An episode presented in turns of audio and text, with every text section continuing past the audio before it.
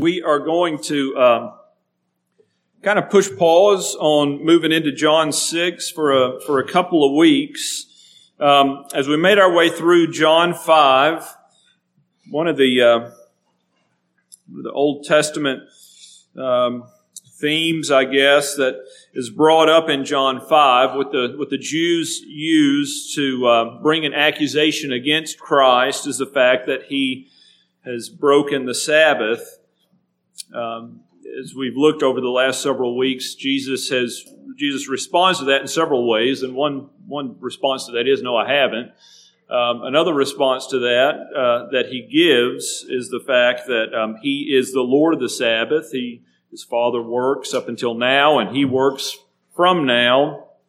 Um, and so, in going through those messages, I have had uh, several people ask me, starting from uh, the first message all the way through the last, several people ask me, well, what do we do with the Sabbath now? How does the Sabbath relate to how we view our Sundays and what applies, what doesn't apply?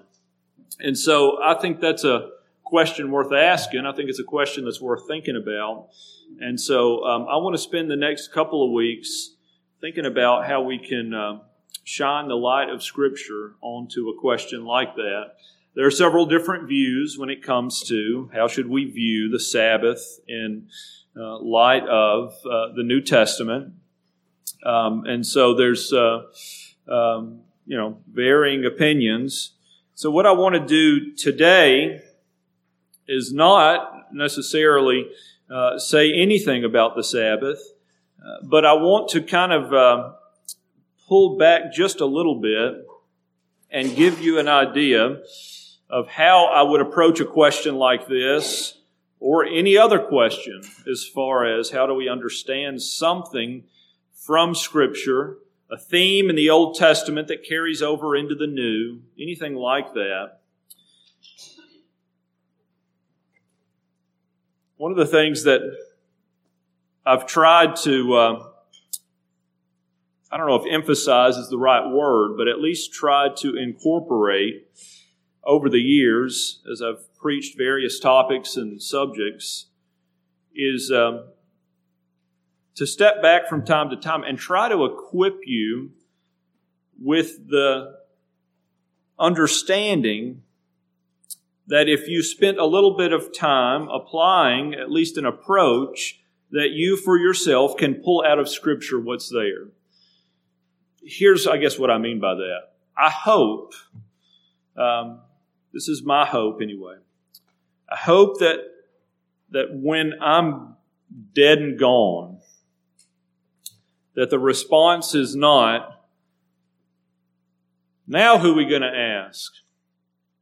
But I'm thankful I've been equipped while I still need a pastor, okay, I'm thankful I've been equipped to go to the Word and find God's answers.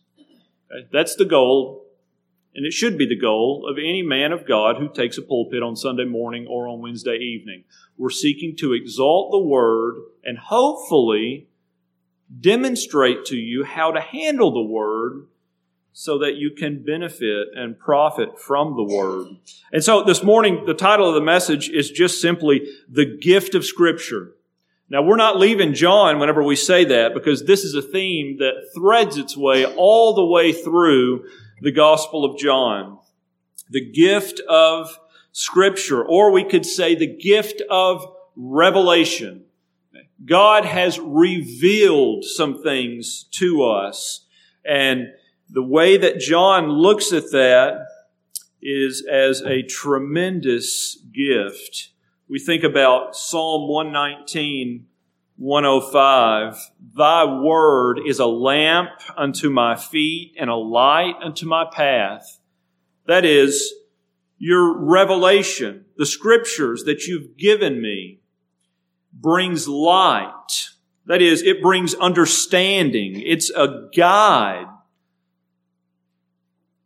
so that I know where to go, so that I know how to respond to various situations, so that I know how to live my life in a way that honors you, whether that be the way we live our lives um, as a church body or how, how we live our lives on uh, as individuals. That's how we handle a Sunday, and that's also how we handle a Monday through Saturday. Lord, you've given us this light in your word, and it's a gift. It's a gift. Let me just remind you of several ways that John has emphasized this this gift of Scripture that we have, this gift of revelation. John 1 18. No man has seen God at any time. The only begotten Son, which is in the bosom of the Father, he hath declared him. No man has seen God at any time, John says, but the Son has the Son who is in the bosom of the Father, the Son who has this intimate relationship with the Father. And the Son has done something for us that is magnificent. He's done something for us that is a tremendous blessing. He's spoken. He's opened his mouth and declared what he's seen and what he knows. When Jesus is speaking to Nicodemus, in John chapter 3. In verses 11 through 13, he says, Verily, verily, I say unto thee, we speak that we do know, and testify that we have seen, and you receive not our witness. If I have told you earthly things and you believe not, how shall you believe if I tell you heavenly things? And no man has ascended up to heaven, but he that came down from heaven, even the Son of Man, which is in heaven. Again, he's in a conversation with Nicodemus. They're talking about the nature of the kingdom. Nicodemus is essentially saying, what you're, what you're telling me doesn't make any sense. And Jesus says, I'm telling you about the things that I know. You're trying to talk about things that you don't know we know what we're talking about because we've seen these things. I've come from the Father. No, no other person has ever seen him or been with him, but I was with him and I've come down and I've spoken. Okay, John chapter 5. And again, this is just a quick reminder of the theme that goes through John up into where we've been so far. In John uh, chapter 5. This is where we've been the last couple of weeks. Verse 20, John chapter 5, verse 20 For the Father loveth the Son and showeth him all things that he himself doeth. Jesus has this, again, this unique position with the Father, where the Father has revealed to him all things. You could also Jump to verse 37. The Father himself, which hath sent me, hath borne witness of me. You have neither heard his voice at any time nor seen his shape. You have not heard his, and you have not his word abiding in you, for whom he hath sent, him you believe not. Search the scriptures, for in them you think you have eternal life, and they are they which testify of me. So again, Jesus is pointing back to this is not the last time. As we continue to go through John, this theme's going to come up again and again and again. And what is the theme? Well, the theme here is that God has fully revealed himself to us through his Son, Jesus Christ. Okay? We have. Um, we have a couple of things that are addressed in this statement. Every time Jesus makes it, there's a couple of things that, that are being focused on. Number one, the authority of Scripture. Okay, the authority of Scripture. Now, there's more than just that going on, and we'll talk about that. But whenever Jesus, particularly whenever we're thinking about John chapter 5 and and, and Jesus is pushing back against the claim that he has broken the Sabbath. He didn't break the Sabbath. He just broke the extra laws that were implemented to try to prop up the Sabbath. Okay, so Jesus is, is, is pointing to the authority of Scripture that Matthew 4 4, man shall not live by bread alone, but every word that proceeds out of the mouth of God. That is, if God has said it and He's given it to us, then that's authoritative. Whatever the Son has revealed, as far as Christians go, I can hold you accountable to that, and you can hold me accountable to that. Okay? We must place ourselves under the Word of God because we've been called to live by it. Okay, so that's part of what he's addressing. The authority of Scripture, it's important. It's an important doctrine for us to understand. We'll talk a little bit more about it in a minute.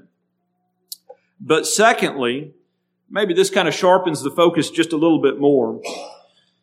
What Jesus is revealing, okay, Jesus comes from the heart of the Father, and what he's revealing is giving clarity to things about God that had only been given in types and shadows in the Old Testament or the Old Covenant. Okay, those are synonymous.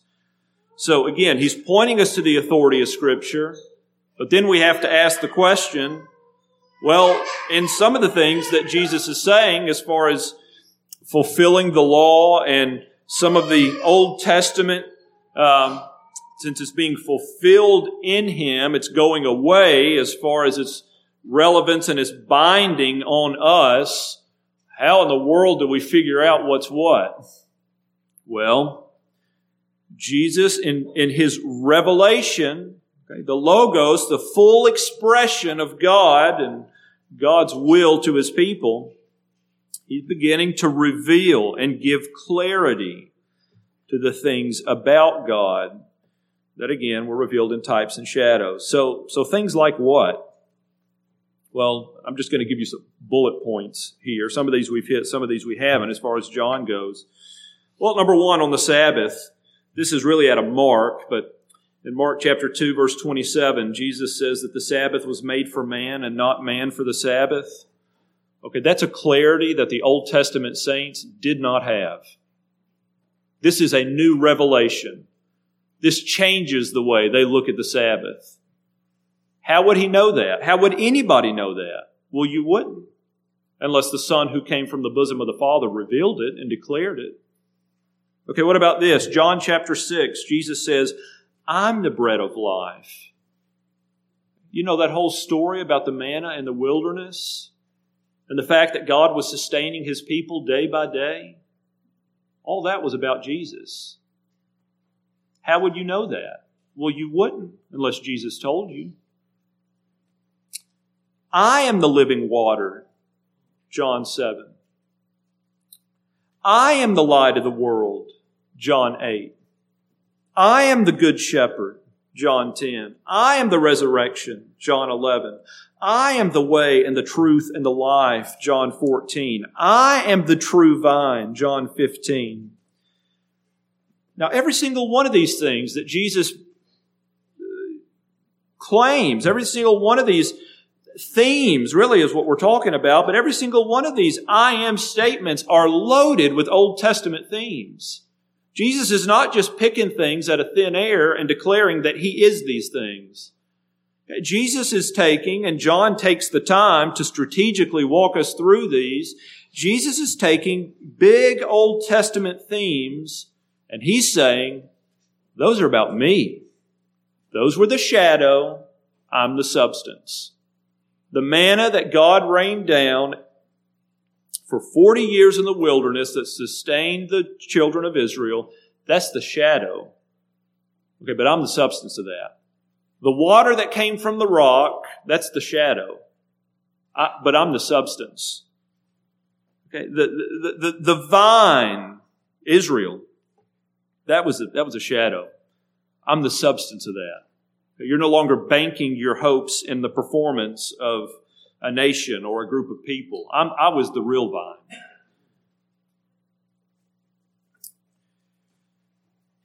Look in 2 Corinthians chapter 3. 2 Corinthians chapter 3.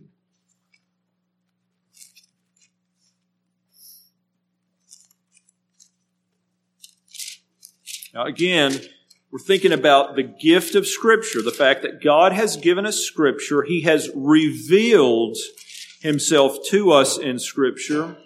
He has done that in the Old and the New Testament, but He's also given us a way to understand those things, both of those covenants, and this gives us a little more specificity here in 2 Corinthians chapter 3.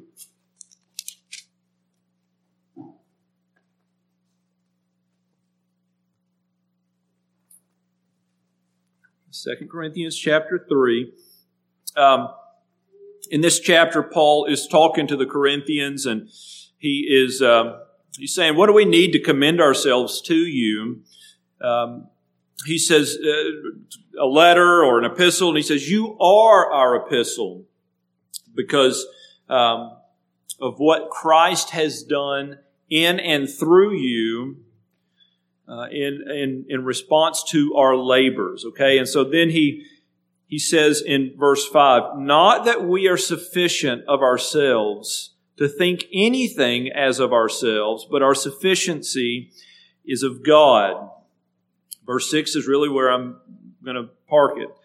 Who also has made us able ministers of the New Testament, not of the letter, but of the Spirit. For the letter killeth, but the Spirit giveth life. Okay, so Paul says that God, or Christ, who is his sufficiency, in verse 6, has made him an able minister of the New Testament, or that is, of the New Covenant. Not of the letter, here's a contrast, but of the Spirit, because the letter, Old Testament, kills or the law, we should say, kills the old covenant, but the new, um, get back to the, uh, but the Spirit uh, gives life. So, Paul says, in light of the clarity that the New Testament gives to the Old, God has made me a minister of the New Testament. Now, here's what we know that doesn't mean. That does not mean that God wanted Paul to throw away the Old Testament. That's not what it means. Second, 2 Timothy 3.16, all scripture is given by inspiration of God. Whenever Paul wrote that letter to Timothy, the New Testament had not yet been completed. Okay? And it, you could make an argument that whenever Paul was writing that, primarily that was going to relate to the Old Testament just because that's what was in full existence, not because it took any precedent. Okay, so the, the Old Testament is not, is not to be thrown away. There have been some who have mistakenly thought, well, you know, whatever's in the Old Testament is, is irrelevant. We don't think about that anymore. We, are not bound to that, uh, to understanding that anymore. Not, not true. Not true. But here's what Paul does mean. He means that he's been called to minister the Old Testament in light of the New. Now think about his argument here. He says, not the letter, but the Spirit. We talked about that a while back. I can't remember, a couple of three or four weeks ago. In um, 2 Corinthians 3 6, this, this is his contrast. The, the letter kills, but the Spirit gives life. Well, what's the letter? What's the letter of the law? Right? It's the, it's, it's, the law was never meant to give life. The law was always meant to condemn. Okay? Under the law, no one will be justified before God. Okay? But it's this, it's the Spirit that gives life. Think about it this way, and I'll go to a passage to illustrate this for you, but the letter of the law is synonymous with just with the shadow. The spirit is synonymous with the substance. In the Old Testament, we have the shadow, and in the New Testament, we have the substance. You say, well, you just making that up or what? Well, short answer is no. Okay. Go to Romans chapter 2. Romans chapter 2.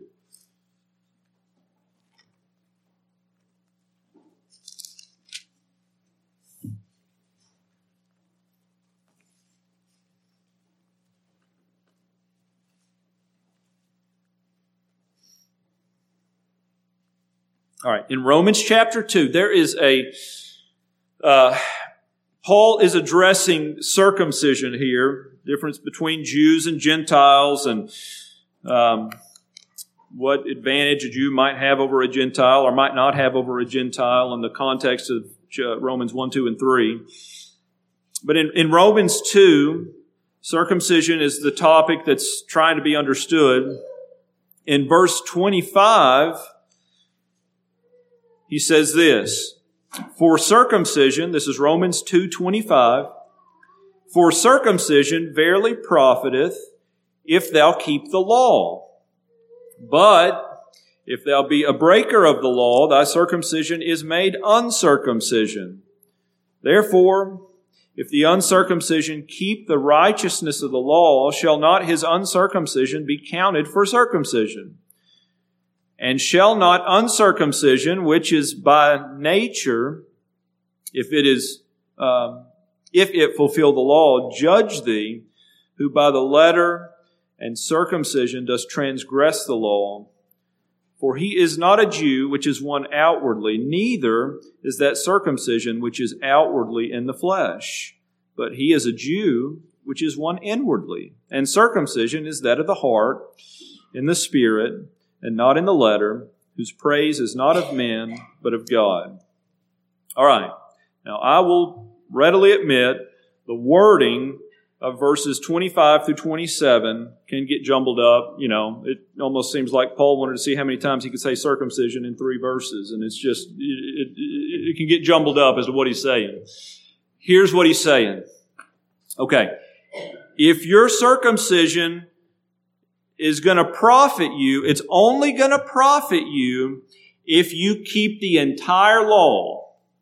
That's the only profit it has. In other words, if you're going to look to, he's talking to, to Jews here, if you're going to look to your circumcision as something that is going to justify you before God, it only justifies you as long as you keep all the other parts of the law. But as soon as you break one point, you may as well not even be circumcised.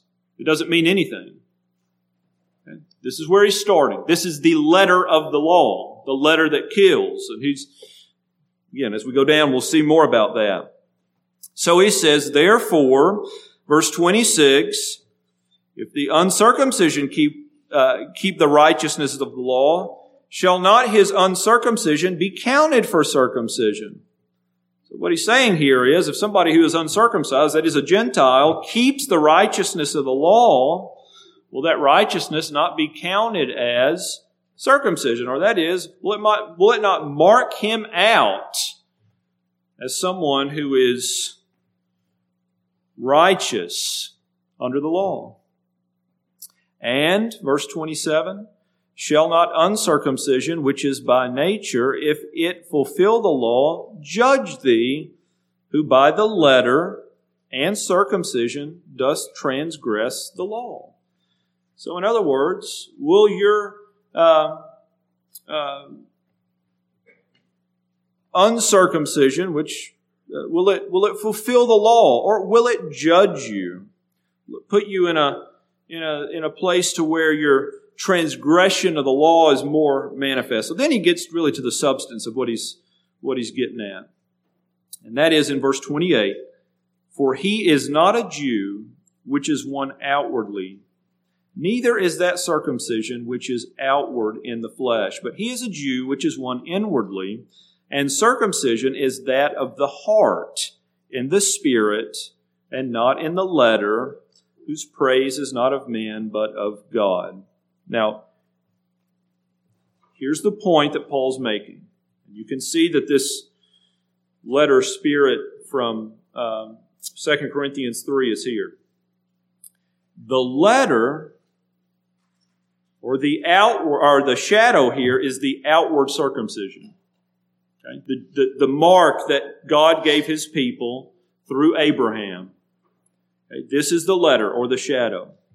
The spirit, or that is the substance, is the circumcision of the heart or regeneration.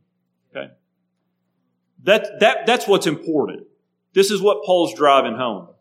Okay. Circumcision, uncircumcision, essentially Paul says, who cares? That was written and given as a shadow of the substance. And the substance is the fact that God was going to circumcise your hearts through the regenerating work of the Spirit. And so the argument continues. He is a Jew which is one inwardly, not outwardly. Okay? We have letter, spirit. The letter says, you want to be a Jew, you got to be circumcised. The spirit says, we're thinking about the substance now, is that those shadows just pointed to the reality that one of these days God was going to circumcise the hearts of his people and that he was going to regenerate them through the power of the Holy Spirit. Now, what's the point of all of this? You may be thinking, Brother Lewis, at this point, I don't even know what you're talking about. Well, if you don't know anything else about what I'm saying, you should know this. The only way we could possibly know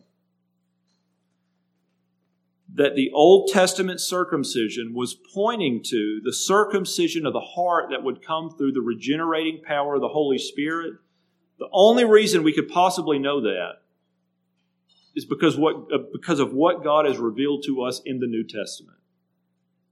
It's the only way we have clarity on that. Now, you could go to Jeremiah 31 and you could go to um, Ezekiel and you could get uh, push, you could start pushing in that direction. But by the time we get to the New Testament, it becomes crystal clear that Abraham and the Abrahamic covenant and the different things that were happening in the Old Testament under the law were shadows of the substance that would be revealed to us through Christ. And I honestly don't think that on any given day we understand the tremendous blessing that we have living on this side of the New Testament the tremendous burden that's been lifted and what it means that you have been made free through Christ. So, when we're thinking about, again, the gift of Scripture, we're thinking about how do we understand Scripture. You've heard this quote before, probably, this quote that um, Augustine gave when he says, The New Testament is in the Old Testament concealed and the Old Testament is in the New Testament revealed. Okay, so it's it's uh, the New Testament doesn't. You know, some people have this idea that in the Old Testament you have one version of God, in the New Testament you have another version of God. No, that's not the case. In the Old Testament, you have God's eternal counsels that are being displayed in types and shadows. In the New Testament, you get the substance and the real thing. So now the question is, why is any of this important? Why is any of this important? We'll go to 1 Corinthians chapter 2, and that's where we're going to spend the rest of our time this morning.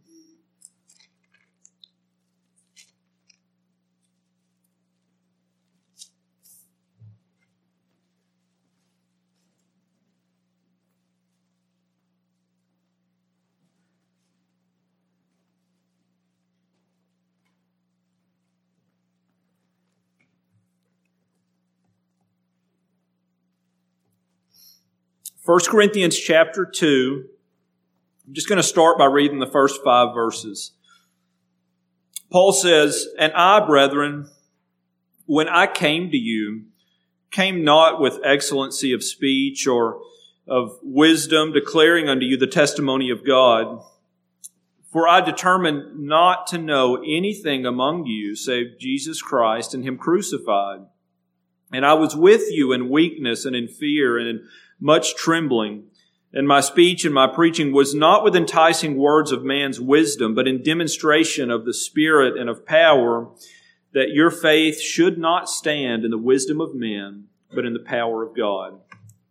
All right, so the question is based on what we said earlier, based on this reality that we've been given the gift of Scripture through the gift of the revelation of Jesus Christ, who has, has through his um, spoken word, through what he's given us in the New Testament, has clarified what was given in the Old. Okay, why is it important? Well, number one, this is out of uh, verse 5 1 Corinthians chapter 2. It's important because your faith should stand in the power of God, not in the wisdom of men. Okay. Everybody's head should be doing this right now. Okay. That's why it's important. Your faith doesn't need to stand on what Brother Lewis thinks or what Brother anybody else thinks. Your faith needs to stand on the power of God, which in this context is just simply the testimony of God. What God has revealed, what God has said. This is what Paul says in, in, in verse 1 of chapter 2.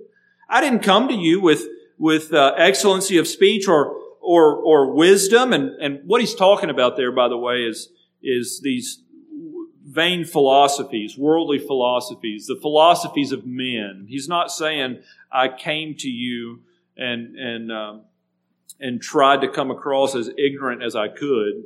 He's saying, I wasn't mixing philosophies. I wasn't mixing the Word of God with, with anything else. But he says, I came unto you declaring the testimony of God. And so, brothers and sisters, whenever we think about what it means as far as the fact that we've been given the gift of Scripture and why this is important. Well, point number one is that it's important because this is where our faith should stand. He says it's not in the wisdom of men. That is, it's not in, you know, it's not in um, uh, secular philosophies. It's not in worldly wisdom. Um, it's not in um, uh, ideas or schemes or opinions. He says, What I came to tell you was directly from God's Word. Paul says, I was relying on the power of the Spirit of God to use the Word of God to build the faith up of the people of God. Okay, you should never, ever forget that. If you've been here very long, then you realize, and I'm not saying I'm perfect at this, but I am saying I try at it. You realize that it's pretty predictable if you want to figure out what I'm going to do with the passage. I'm going to read it. I'm going to break it down into chunks. And then I'm going to spend the rest of my time parked in that passage trying to expose what's there. Now, there's going to be some cross references and all that sort of thing, but I'm going to park it in the passage. When we're in John 5, we're, we're in John 5. We want to know what John 5 says about John 5.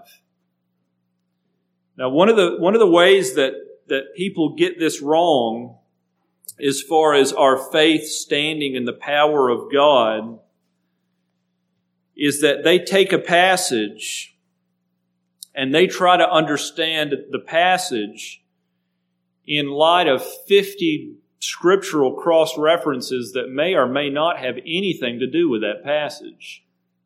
And I've illustrated this to you before. We could have a theology of eagles by looking up the word eagle in Scripture, right? And if we did that, you want to know what we would know about God's thoughts on eagles? Nothing. Because most of the time that they're used, they're being used as illustrations. And so Paul says, What I did when I came to you was I just simply declared to you what God has declared to us. Now that does a couple of things. Number one, that gives you the ability, hopefully, that gives you the ability to discern whether or not what I'm saying is actually coming from Scripture. because that's where I'm trying to stay. That's what I'm trying to expose. Now, another way that we can get off course here. So I said, number one, sometimes people feel secure in Scripture because they have, again, 50 cross references. What I mean by a cross reference is just some other Scripture that seems to have something to do with the passage, whether it does or doesn't. Another way that people can get off is, is they can take a passage or a concept and they can say, well, let me study this out by seeing what everybody else has said about it. There's nothing wrong with knowing what somebody else has said about it. That's what you do every Sunday morning whenever I'm preaching to you. You're getting my opinion. The goal is that your faith is not standing in the fact that Brother Lewis is inerrant. The, the, the, goal is that you're standing in the inerrant Word of God as it is exposed, as you can see that it's accurate, that it's there, and then it's embraced. Okay, so this is important. You will either be set free or you will be enslaved by what you build your faith upon. Okay? It's one or the other. What I mean when I say set free, I just mean you will walk in the freedom or the abundant life that Christ has given you, or you will be ensnared and you will be enslaved. How do you know that you're doing enough? How do you know that Sundays are the days we ought to be here? How do you know we shouldn't be coming on Saturdays? How do you know it's okay for you to put gas in your car and drive here on Sunday? How do you know it's okay for you to make a casserole for us to eat here on Sunday? How do you know any of that? How do you know that you weren't supposed to wash your, your dish that you use Monday through Saturday normally? How do you know you weren't supposed to wash that in some sort of a special way to set it apart for the use of a Sunday lunch meal? How do you know that? Some of you think that's silly, and some of you think, well, I don't know. How do you know that? Well, the question, I mean, the answer is here. This is how you know that. The truth is, if I had a, if I had a slick enough tongue, I could, I could give you a pretty good argument as to why you ought to keep a special jug of water in your house that I've prayed over and you ought to use that prayed over water to wash your casserole dish before you bring it here on Sunday morning so that we're eating out of a holy dish on a holy meal on a holy day. Now you laugh all you want if you're snickering, but give me about five weeks and with some of you you'll be convinced. All you need to do is know what a good argument's made out of, know how to sprinkle a couple of verses in, and I got you hooked. You're my slave for the rest of my life until you learn how to read Scripture. You'll be washing with that silly jug of water until Christ comes back, unless you learn how to read Scripture.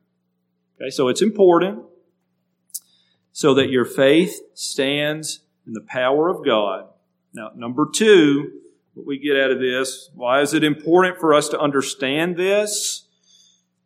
Look in verse 6.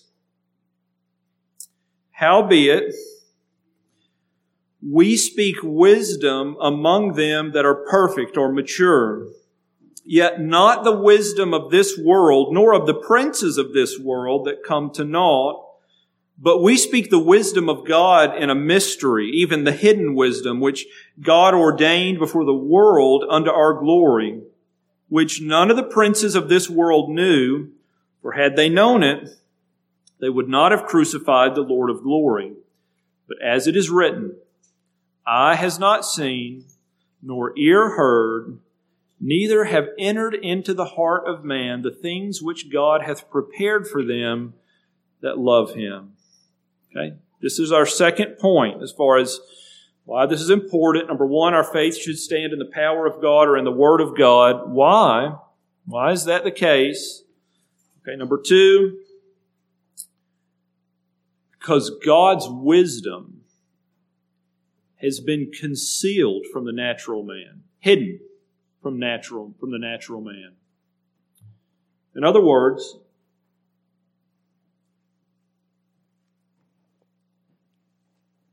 God has intentionally put his wisdom at odds with the wisdom of man. Okay? Or we could say it a different way. The wisdom of man is rebelliously at odds with the wisdom of God. Either way you want to say it. Look in Isaiah 55.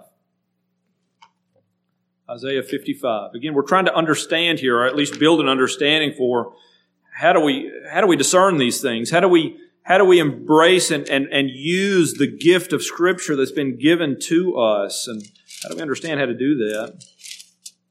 Um, Isaiah 55. So the point we're making here is that God's wisdom is concealed from the natural man. Isaiah 55, verse 8. He says, For my thoughts are not your thoughts, neither are your ways my ways, saith the Lord. For as the heavens are higher than the earth, so are my ways higher than your ways, and my thoughts than your thoughts. Now, in this context, as far as Isaiah 55 goes, he's using this to try to encourage the people to turn back to him in repentance and so that he would show mercy. The point that he's making here, though, is my ways are not your ways. You would never arrive to this conclusion on your own. This is not something that you're going to stumble into.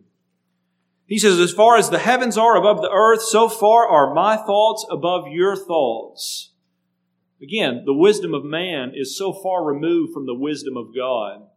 If you want to know how it is that God would have you to understand a particular concept or to understand how you should live or how you should um, respond to a certain area, well, you're not going to find it. Look into philosophies. You're not going to find it. Look into men's wisdom, whatever you want to put in there. Again, Matthew 11 would say it in a different way, and there's a greater point to be made here. Matthew 11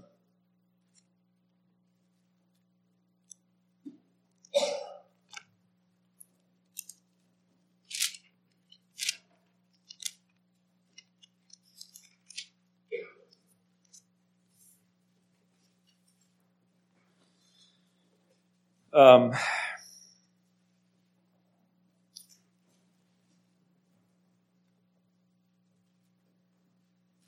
in, in Matthew 11, in verse 25, Jesus prays to his Father, and he says, I thank thee, O Father, Lord of heaven and earth, because thou hast hidden these things from the wise and prudent, and hast revealed them unto babes.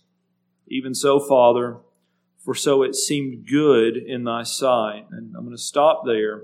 Here's the prayer. This is what Jesus is thanking God for, but this is also what Jesus is, is, is acknowledging, teaching here. That the Father has hidden these things. What things? These spiritual realities. He's hidden these things from the wise and from the prudent we're going to get to a minute the fact that he does reveal them to babes, but again, the natural man, thinking back again in 1 Corinthians 2, the natural man doesn't receive the things of God because those things are spiritually discerned, and the natural man cannot receive those things. Why? Because they're hidden because he doesn't have eyes to see, because he doesn't have ears to hear, and because he will not stumble upon any of these things. So how is it that God reveals these things to babes? Well, he reveals these things to babes, number one, by speaking, and then number two, by giving them ears to hear and eyes to see. Now, it's important that we understand what we're saying when we say that. If God were to simply give you eyes to see and ears to hear, but He never spoke, you'd be no better off. Here's what I mean by that. A, a regenerate person who does not have the Word of God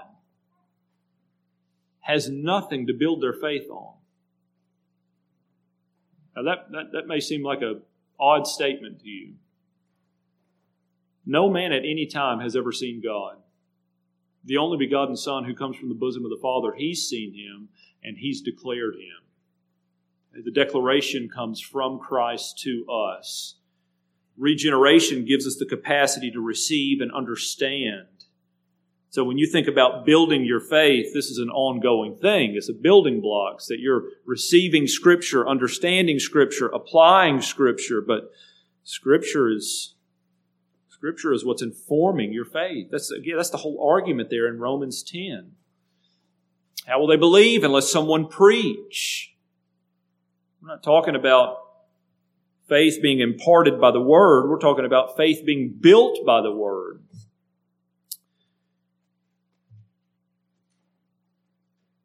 Okay, so God's wisdom is at odds with man's wisdom. And until He reveals that to us through His Word and through the power of the Spirit, we are left blind. So, what does this mean? What does this mean in relation to our overall point? Um, well, it means that aside from an accurate understanding of Scripture, aside from an accurate understanding of Scripture, we are left with a wisdom that is incompatible with God's wisdom. And we're also left with a wisdom that is at war with God. Romans chapter 8 verse 7, the carnal mind is at enmity with God. And so there's really only one way to know the will and the ways of God, and that is through His revelation. Okay? That's it. Even, even if you're, even if you're born again, even if you're born again, the, the capacity that you have to just stumble onto truth without the word is just not there. Your, your, your spirit bears witness with the word and your faith grows as you're, as you're in the word. So, God's wisdom is concealed from the natural man. But then the third point is the one we've been getting at here in 1 Corinthians 2, verses 10 through 16. But God has revealed them unto us by his Spirit. For the Spirit searches all things, yea, the deep things of God. For what man knoweth the things of a man, save the Spirit of a man which is in him? Even so, the things of God knoweth no man, but the Spirit of God. We're, we have a, an argument here for the Holy Spirit that parallels that John 1.18 argument. He says, essentially, who knows what's in man's heart except for a man? You don't know what's in my heart. I don't know what's in your heart, but we can have an idea of, of what's going on inside of us. So he says, who's going to understand what's in God's heart except for his Spirit? He does know, and so he's revealed these things.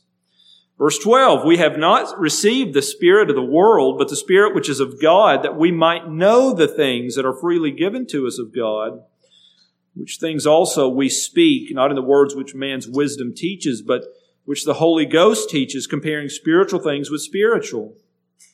But the natural man receives not the things of the Spirit of God, for they are foolishness unto him, neither can he know them because they are spiritually discerned. But he that is spiritual judgeth all things, yet he himself is judged of no man. For who has known the mind of the Lord that he may instruct him? But we have the mind of Christ. All right.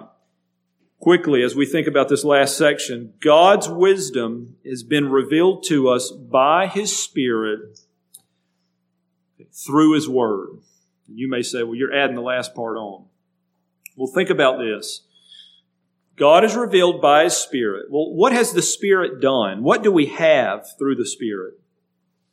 Well, number one, we think about 2 Peter chapter 1 verse 21, we know that the reason we have Scripture is because the Spirit moved men of old as they spoke. When we talk about the inspiration of Scripture, what we're really saying in a nutshell is that the Holy Spirit wrote a book and He used men to do it. Okay? But they were carried along by the Holy Spirit as they spoke. Okay, so He's given us a book.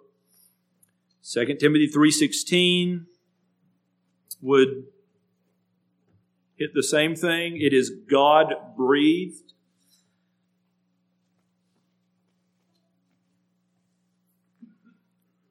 Now, then we, we also go back to Matthew 4, and I want to make a few points here. Man shall not live by bread alone, but every word that proceeds out of the mouth of God.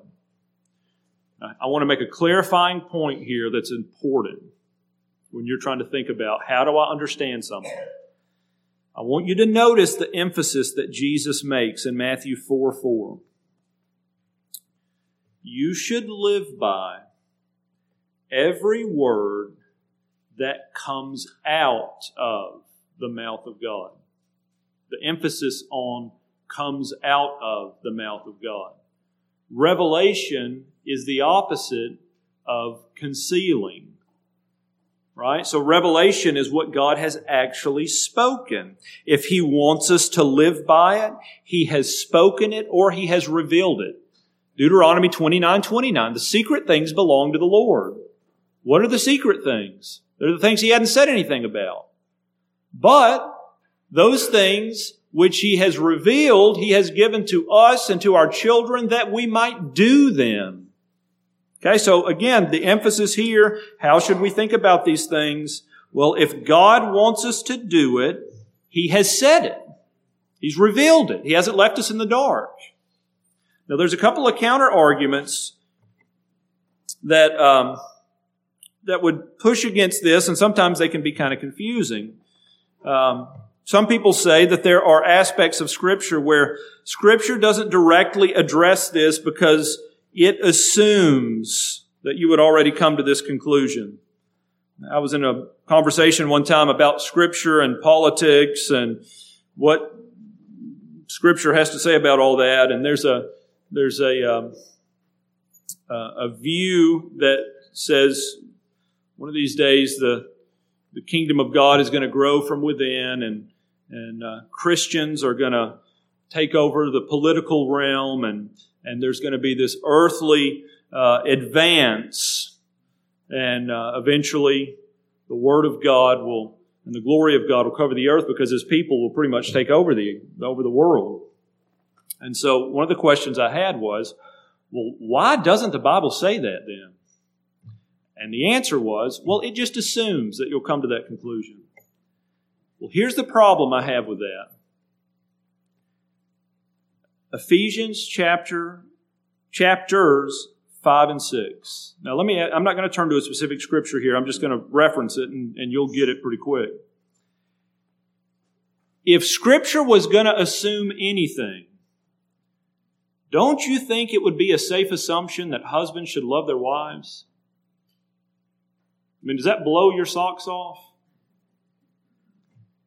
Don't you think it's a safe assumption that wives ought to submit to their husbands based on what you already know from the Old Testament and based upon what they already knew? Don't you think it's a safe assumption that children ought to obey their parents? I mean, is he just reworking the whole thing there? No. Don't you think it's a safe assumption that servants ought to obey their masters?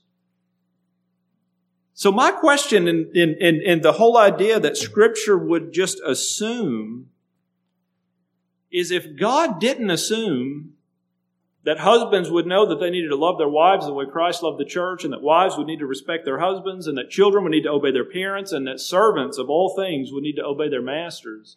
If he didn't assume that, then what makes me think he's assuming these other big things? It just doesn't fit. The other thing is uh, you can infer things from Scripture. You can infer things from Scripture. This is actually more common than people think. A lot of times people will uh, recognize this from a um, Presbyterian or a Paedo Baptist type theology, but uh, inferences abound in the way people understand Scripture. A lot of times people do it, they don't even know they're doing it. Well, here's the problem with both of these they both rely on man's wisdom. They both rely on man's wisdom. You've got to be the one filling in the details. You've got to be the one to decide that Scripture assumes. You've got to be the one who decides that, well, this was written and stayed silent because you were supposed to infer this or that.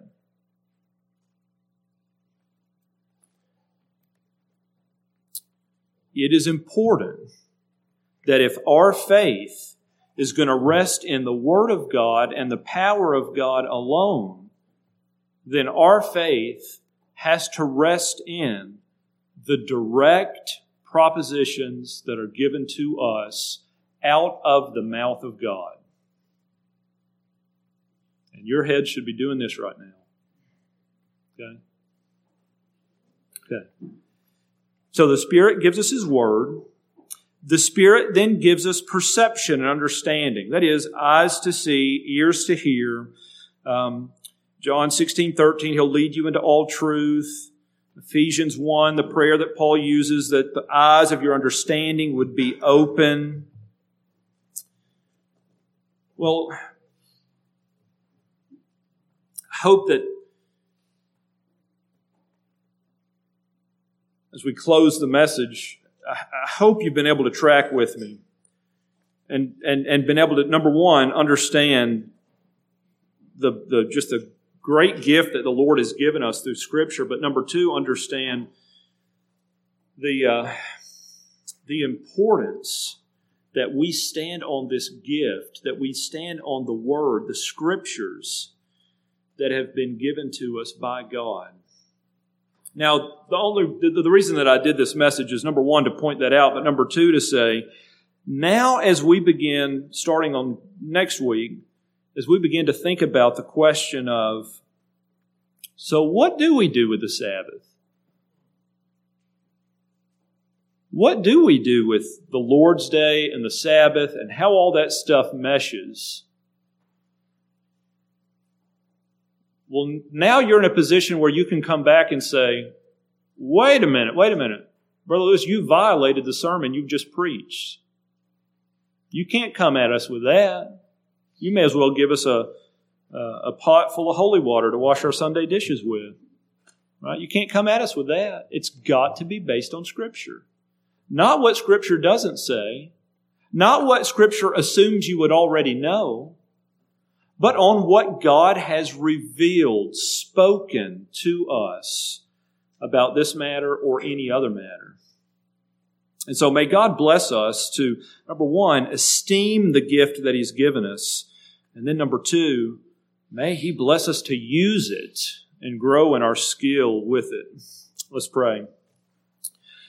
Father, uh, we thank you for your word. We thank you that you have spoken to us, that we live on this side of the New Testament, that you've given us your complete revelation that we have heard the words of your Son, and that you've given us these things that we might be equipped and that our faith may be built upon them. And so, Lord, I pray we would be diligent to use the gift that you've given us, and I pray that we would be faithful, not to deviate to the left or to the right. Pray that you would grow our skill and that you would bless us through the power of your Spirit with understanding. I pray in Jesus' name, amen.